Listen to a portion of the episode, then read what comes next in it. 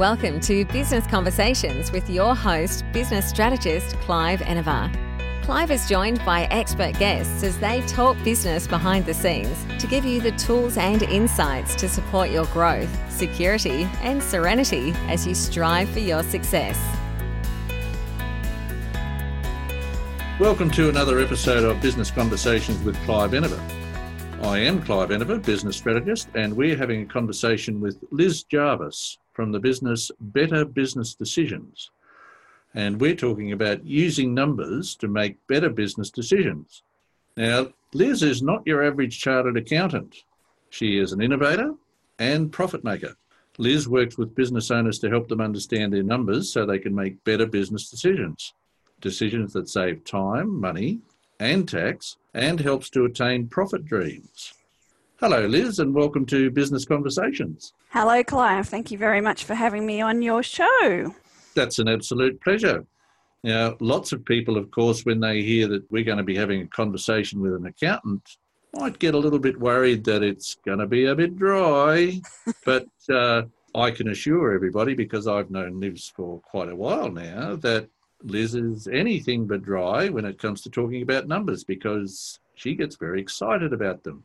But where have we found you today? Where are you geographically? Well, Clive, I'm in my um, hometown of Wingham in New South Wales, so we're a regional community, and I work from here. Sometimes I see people in person, and um, quite often I work with them on Zoom, uh, so I have clients all over the country, but today I'm at home in my town that I love very much. Oh, very good. And I've actually heard that you're very involved in the local community, with the particularly with the business side of things. I am. Uh, we have a Chamber of Commerce here in Wingham, and I'm currently the president of that Chamber of Commerce. We've been having some fun doing place activation and uh, building some planter boxes for our town and livening the place up. We've just had Stephen Michael King, the children's book author, do a mural on one of our buildings. So we're starting to have murals in our town because tourists come for our history, but we also want them to have other things to do while they're here. They visit our fantastic museum as well. So yes, I'm involved in the business community uh, here as the Chamber President, and we have a, a large local government area which is now being named for tourists as the Barrington Coast. And I'm also president of the Mid Coast Chamber, so the eight chambers of commerce that cover this beautiful area. I'm involved in that as well, doing economic development with the council. So got my fingers in a few pies, but it's always great to help my community and um, any business that I can help at the at that big level or right down to the nitty-gritty when we're working individually. Uh, that's excellent. It's great to see that you're engaged and involved in what's happening in your local area.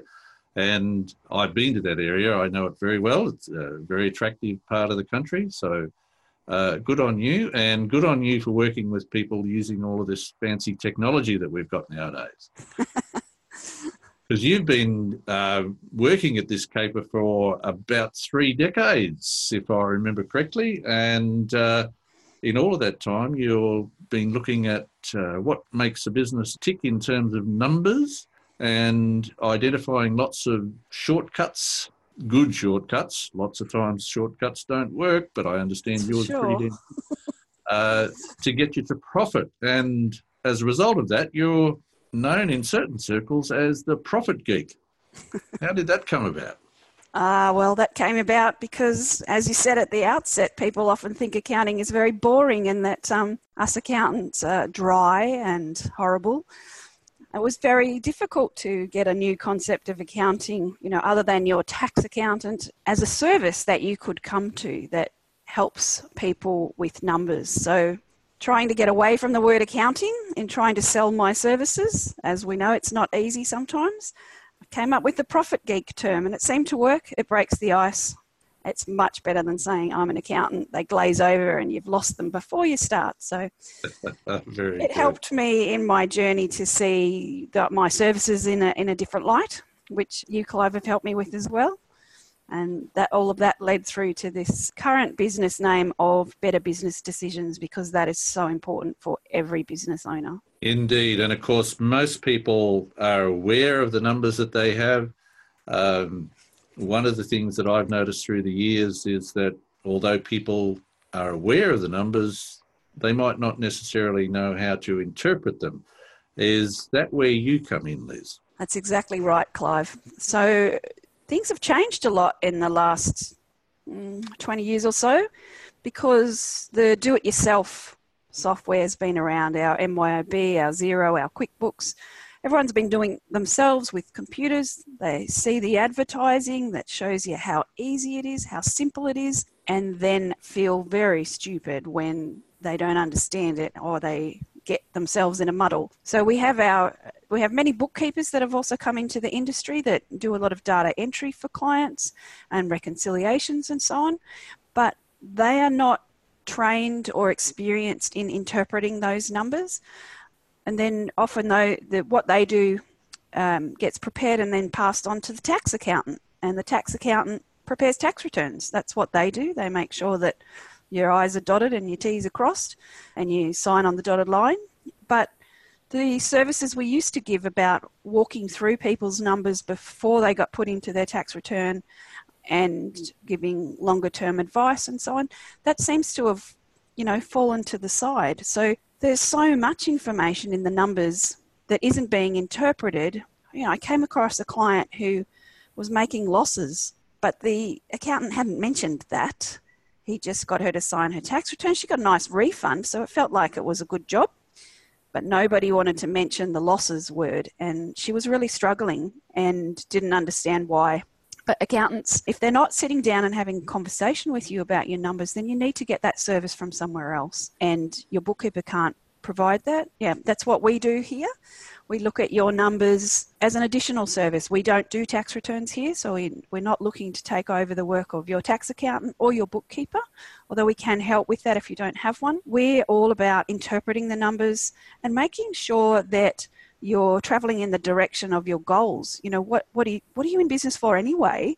Why are you slogging it out? Because let's face it, business is not easy. Are you on the right track to get to where you want to go? And I look at the numbers for that. And sometimes we have to dig deeper than the numbers that are, you know, presented by the standard software, making sure that you're digging into the detail, because your chart of accounts is, you know, who set that up?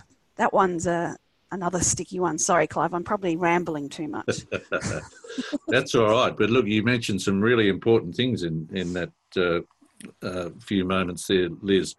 And one of the things about interpreting numbers, uh, a lot of our listeners might find that a little bit odd. How do you interpret numbers? Numbers are one, two, three, four, five, six, seven, eight, nine, ten, and that's about it. Um, well, actually, we probably should start with zero and go to nine, but that's another.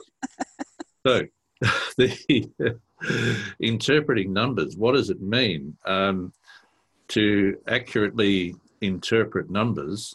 It's really important, as you mentioned there, to understand where somebody wants to go. How do you go about finding where your clients actually want to go? What are the, how do you discover what they want to achieve so that you can interpret the numbers to best help that? Well, we always start with a discovery session, Clive. It usually takes about an hour and a half, and I'll meet with the client. Now, if that's a if a husband and wife are in business, or, you know, two people are in business together, we'll have everyone together at once. And again, as I said, either via Zoom or in in the room. But I basically let them talk about what it is that they do. I ask questions about what their goals are. I'm actually really, really interested in every business and what direction they're trying to take, because profit's often, you know, at the intersection of passion and the numbers. So, but, so I want to hear about their passion. I want to hear about why they're in business, or whether they're, you know, third or fourth generation business. Sometimes um, we have clients that are in that position, and so they may have lost a bit of the passion, but we, we want to work out why they're in it, how long they want to be in it, and how profitable they want it to be. So for some people, you know, right at if the bottom end of the scale, if you like, some some of my clients have a business for mental health, to be honest. So we just have it ticking along at a level that they can manage. And other clients, you know, are making millions, but they may not be making as many millions as they could be if we tweak things to be a bit different. So yeah, to answer your question, we have a good chat, a nice long chat about why are we here? Indeed. Lots, lots to be said for having these conversations, Liz. Yes. So, um, now, long-term planning is something uh, to, I think perhaps we don't spend enough time on uh, uh, as people in business. And I saw an article out on uh, social media this morning by a pretty handy group who cater mostly to farmers, and they were discussing succession planning. Is that something that uh, businesses other than farmers, because farmers are, of course, typically uh, handed down through the generations, but uh, what about other businesses? Is, is succession planning something they should look at? Every business should look at succession planning, Clive. It is um, succession doesn't necessarily mean passing it down through the family. It, it, it's all about, how do I get out when it's time to get out? Or do I pass it to my family? Am I going to sell it? Let's face it, we have to have an exit plan so that we can have some retirement or some life. Um, admittedly, most business owners quite happily would work until they get to the grave because they love what they do. But we have to be practical as well. And so having a plan to so that things are lined up well in case you need to exit. There's so many different examples. I, I have an example of a, a client with a successful health practice that, you know, she's become a little tired of that, and so she's ready to move on. Over a number of years, we got get things ready, and we need to find a buyer. I have another client that um, had planned a management buyout. Um, that didn't go to plan. It, that succession plan, you know, just wasn't looked at well enough, and it backfired. Um, I have some farming families that are doing a really early succession plan because, you know, the previous generation didn't do it well. And then sometimes we have, you know, even just tradies, you know, looking for another tradie to start to take the load off you as your body gets worn out. Uh, so there's many, many ways to consider succession. It should be something that you look at before you have to. So you start, and, and that's part of my conversations with my clients is, you know, where is this going to, where, where do you want this to go when you don't want to do it anymore?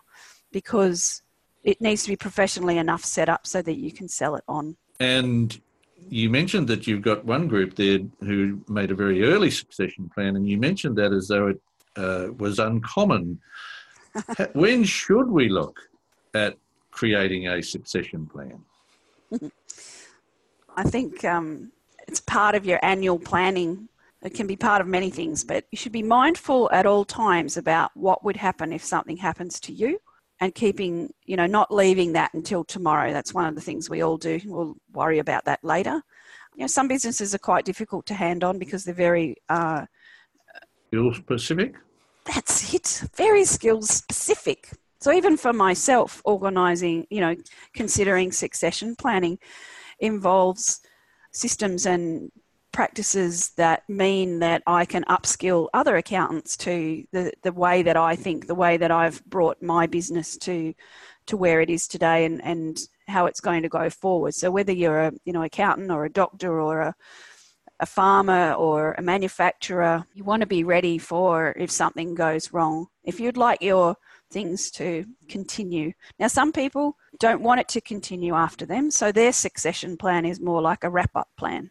But also, you know, if the worst thing happens and you pass away, you don't want to leave your loved ones with the mess of tidying up all the things you hadn't considered. Let's turn directly to numbers, Liz. Numbers are a wonderful thing in business.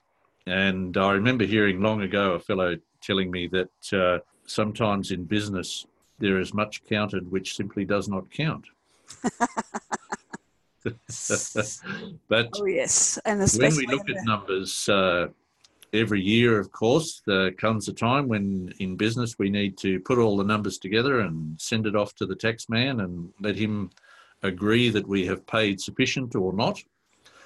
And those numbers, I gather, hold clues about what's likely to happen next year. How should uh, somebody in business look at those numbers? Your numbers have so much information within them. I encourage my clients to get curious with numbers. Many people are terrified of numbers. So the first hurdle we get over is getting over that fear of numbers. Uh, we have some tricks that work quite well for that. And then I encourage the curiosity, the interrogation of the numbers. So the numbers answer just about any question you might have about your business. So as you are thinking about the future of your business, as you are thinking about the goals that you have in the business, whether you've got a good year ahead of you and you know that you're going to be up for a good big tax bill, the numbers can give you some ideas of that. Or if your numbers are showing that you're going down, digging deeper into them can show you some of the reasons why that might be. Even if you've got a team of salesmen, the numbers tell you quite a lot about their behaviour and what's working and what's not. Numbers in terms of cash flow are important. Uh, numbers in terms of how quickly you're collecting money, how quickly you're paying your bills. Your bank account is not an indication of how well your business is going, for example. We need to look far deeper than that.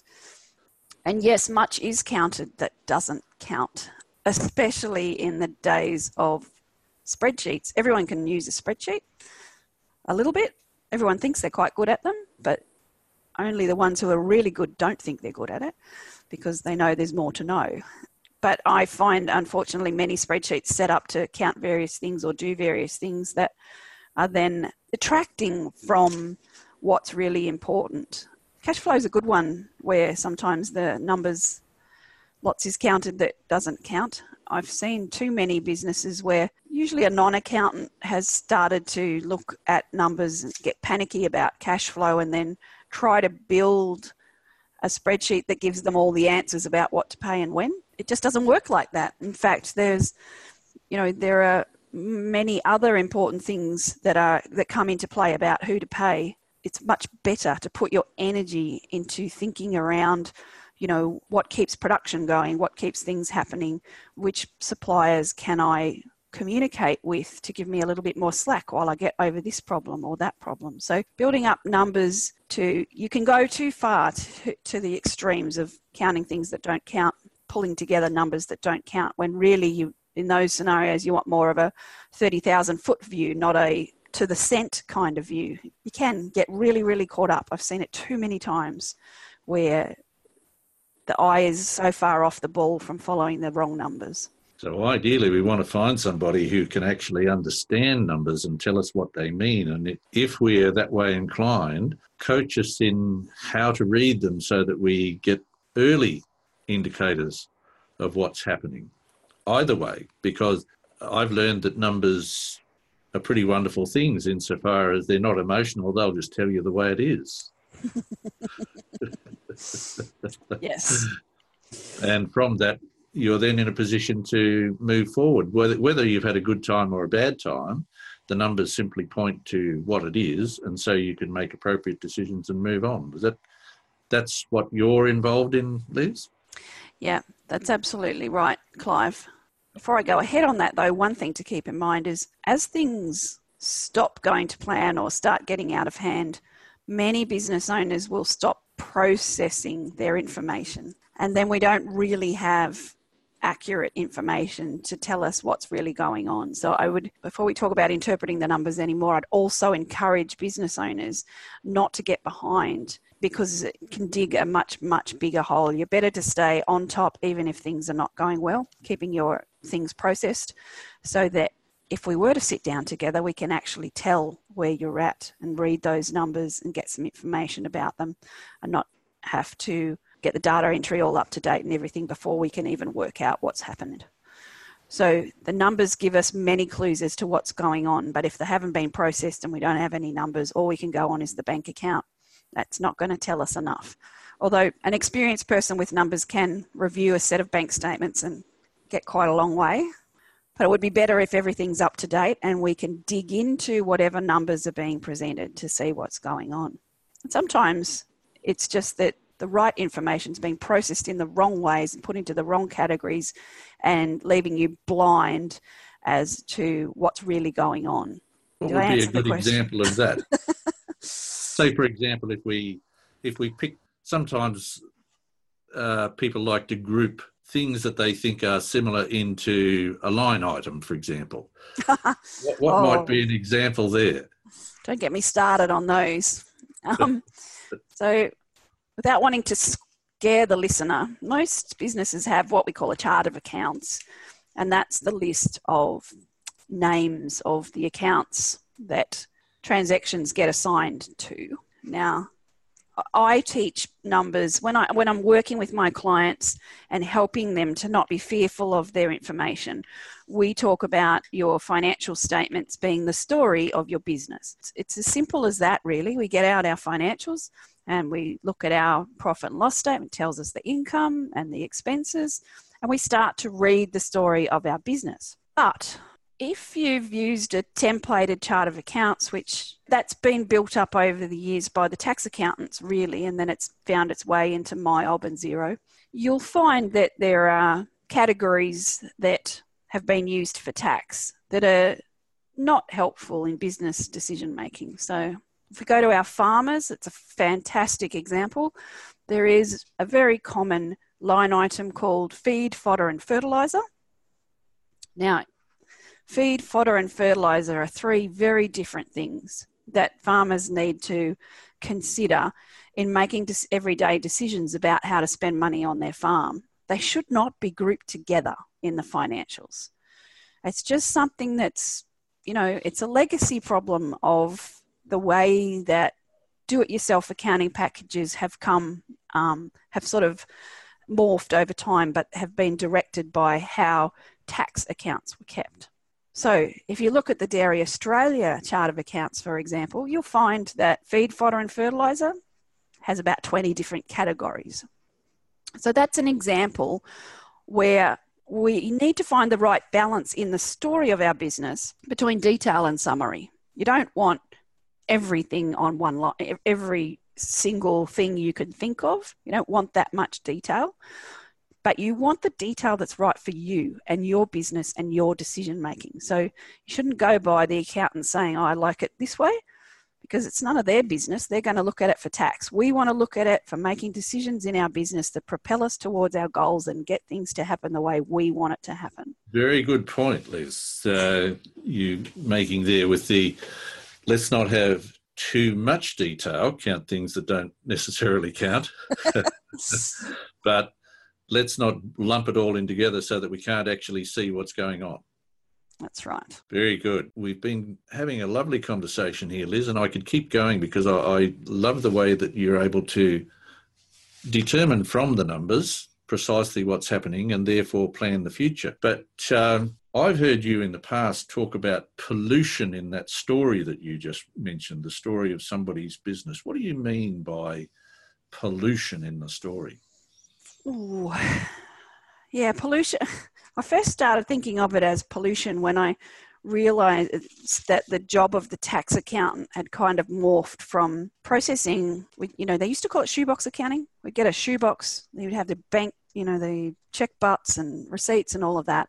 At least you had the right information to start with and you processed all of that. And then we got to do-it-yourself accounting and everybody could do their own M Y O B or Xero or QuickBooks or any of the other packages. And what started to happen was that we started to have to work out what was right and what was wrong.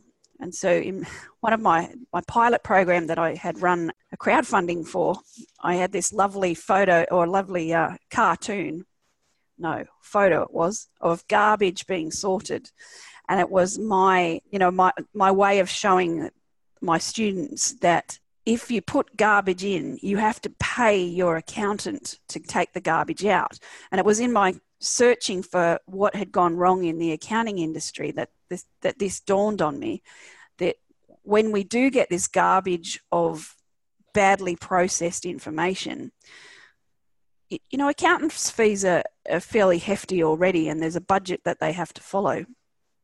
And if you send in garbage and they have to sort garbage, then there's no money left in the budget for their, their service to you to talk to you about all of the information. So that's when I first started thinking about it as pollution. But over the years, I've also seen um, you know, some quite large businesses where really specific software that's designed um, to make the business run smoothly is incapable of doing what it should do because parameters have been completed incorrectly by records being just copied willy-nilly or by not enough accounting thought being put into the implementation of the software. So then we get really big garbage that means that lots of people in the business, basically the, the water's not clear anymore. There's plastic bags in it and nobody can get the job done properly. So it's it's a bit of the, yeah, it's definitely the D I Y thing. It's, it's partly the where we've come to with everyone being able to use computers, but it's quite frightening. And um, I've spoken with a number of software providers at that higher level about what's what they're starting to see in industry, because accountants aren't being, you know, good qualified trained accountants that understand the the layers of information and where they should go are not being involved in the decisions about how to make the system tick along beautifully the way that they that they're designed. Another thing that's happened that's added to the pollution, I guess, is that the old-fashioned systems ha- had some very strict controls in them because we had hardly any data space, to be honest, is why things happened this way. But you had to roll it over and everyone printed their one set of reports off every month. There was this sort of discipline going on. But now in our current technology, that discipline's not necessarily required, but one of the side effects of that is this this this garbage that's undetected until quite often until it's too late. Thing, yeah, eyes are off the ball of where they should be dealing with the pollution, and businesses can fail in the midst of all of that. So ideally, all too often, ideally, we if we're going to be in business, we need to find ourselves uh, an appropriately qualified accountant who can guide us through all the myriad difficulties that can arise in terms of dealing with taxation and paying bills and re- uh, receiving monies and recording all of that information appropriately. If we're just starting out, we should do that right now. And if we've been in business for some period of time, even a long time, and we don't have it, we should do that now. Yes. I think, and it, look, it never hurts to get a second opinion. Um, Quite often things become stale, um, you know, accountants, you're, you may have employed a young accountant who hasn't had any, and, you know, it's ten years later and they haven't necessarily talked with other people about how they could better do things, or, you know, you might have made, used the same tax accountant for a long time and people have changed within that tax accountant and you're, you know, you're losing touch with things. So I think getting a second opinion on things, or just talking to somebody else about what's going on in your business and, and how how the how the numbers are in, impacted. Um, it's not it's not really a service that has a, a, a definition right now, but I guess that's the service I'm trying to generate and um, make available to people, because people don't like to change accountants. They've got history with their accountants, they're uncomfortable about changing accountants. So we try to offer a service that, you know, is separate to that decision. Your tax accounting is very different to your everyday decision making on accounting. And accounting is is quite a, you know, it's it's quite an art when it's done well. And some managers think they can do all of the accounting, uh, or that they, you know, that they know what they're doing. But unless You know, the business owners need to make sure that their team is actually getting it right. So bringing in an outsider to have a look over it. And we've, we've done some profit reviews, just um, basic profit reviews for clients where we come in, we have a look at things, we talk to the owner, get a feel for how well they know what those numbers are. Don't abdicate your numbers to someone else. It's, it's just far, far, far too important. Um, delegation is about having an understanding and then passing the doing down to someone else. When you abdicate and and just leave it up to somebody else, I've just seen too many too many disasters. Something you really should not do. So let's encourage everybody to get more information, find more information, get different views on how to achieve the outcomes. And we could go on with this forever, Liz. Uh, when yeah, I... we, we need them to take their numbers seriously and, you know, get help to understand them. Yes, and it's all about having conversations. It is. Liz, what is the best tip you have received from a business conversation? The best tip I've ever received is about understanding your customers. We all provide something our customer needs, and unless we understand what that is from their point of view, it's very difficult to deliver it.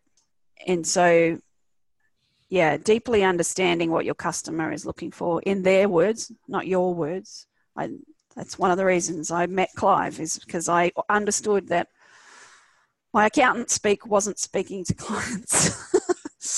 But yeah, no, that's the best right. piece of advice I've ever had, is to understand what your customer is looking for. Extremely important. The only thing that actually makes it all work. What's the Very top piece of advice you'd like to leave listeners with today? Well, it, um, hopefully it's not too simple, but I see this far too much, and that is to separate your business and personal transactions.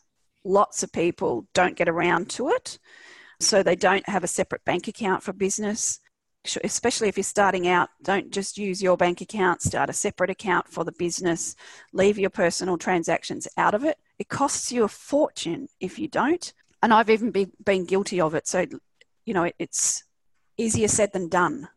But that discipline, that early discipline of having a separate bank account for business, and alongside of that, a separate bank account to put aside your G S T and your tax, that is the best way to make sure that you save money in record keeping and keep simplicity in the business, and it stops data pollution. And that sounds like another one of those situations that if you don't have uh, those separate bank accounts, whether you're starting out or whether you've been here a long time, let's get it done. Absolutely. Start today. Start today. And remember, it costs you more if you don't. Liz, it's been great to have a chat with you about numbers and how, how we should, can use them and should use them in our business. But uh, our time's coming to a close today. So most importantly, how can our listeners connect with you to start their own business conversation? Well, they can reach us through our website, better business decisions dot com dot a u. That's the best place to start. There's a few Indeed, different options when you go there. It's just uh, three words all pushed together, no breaks. It's just better business decisions dot com dot a u. That's right. That's where you'll find us. There you go. Liz, it's been great to have this chat with you. Uh, thank you very much. And I think we'll get you back another time, because um, we've got some tax times coming up soonish. We might oh, have to have do. one of these chats specifically about that. Yes, don't fall for the it's tax deductible rule. Know what tax rate you're on. There's another headline. Thank you, Liz. Thank you, Clive. It's been a pleasure chatting with you. Thanks for listening to another episode of Business Conversations with Clive Enever. Make sure you subscribe to future episodes via your favourite podcast app, and you can find more business resources at clive enever dot com dot a u.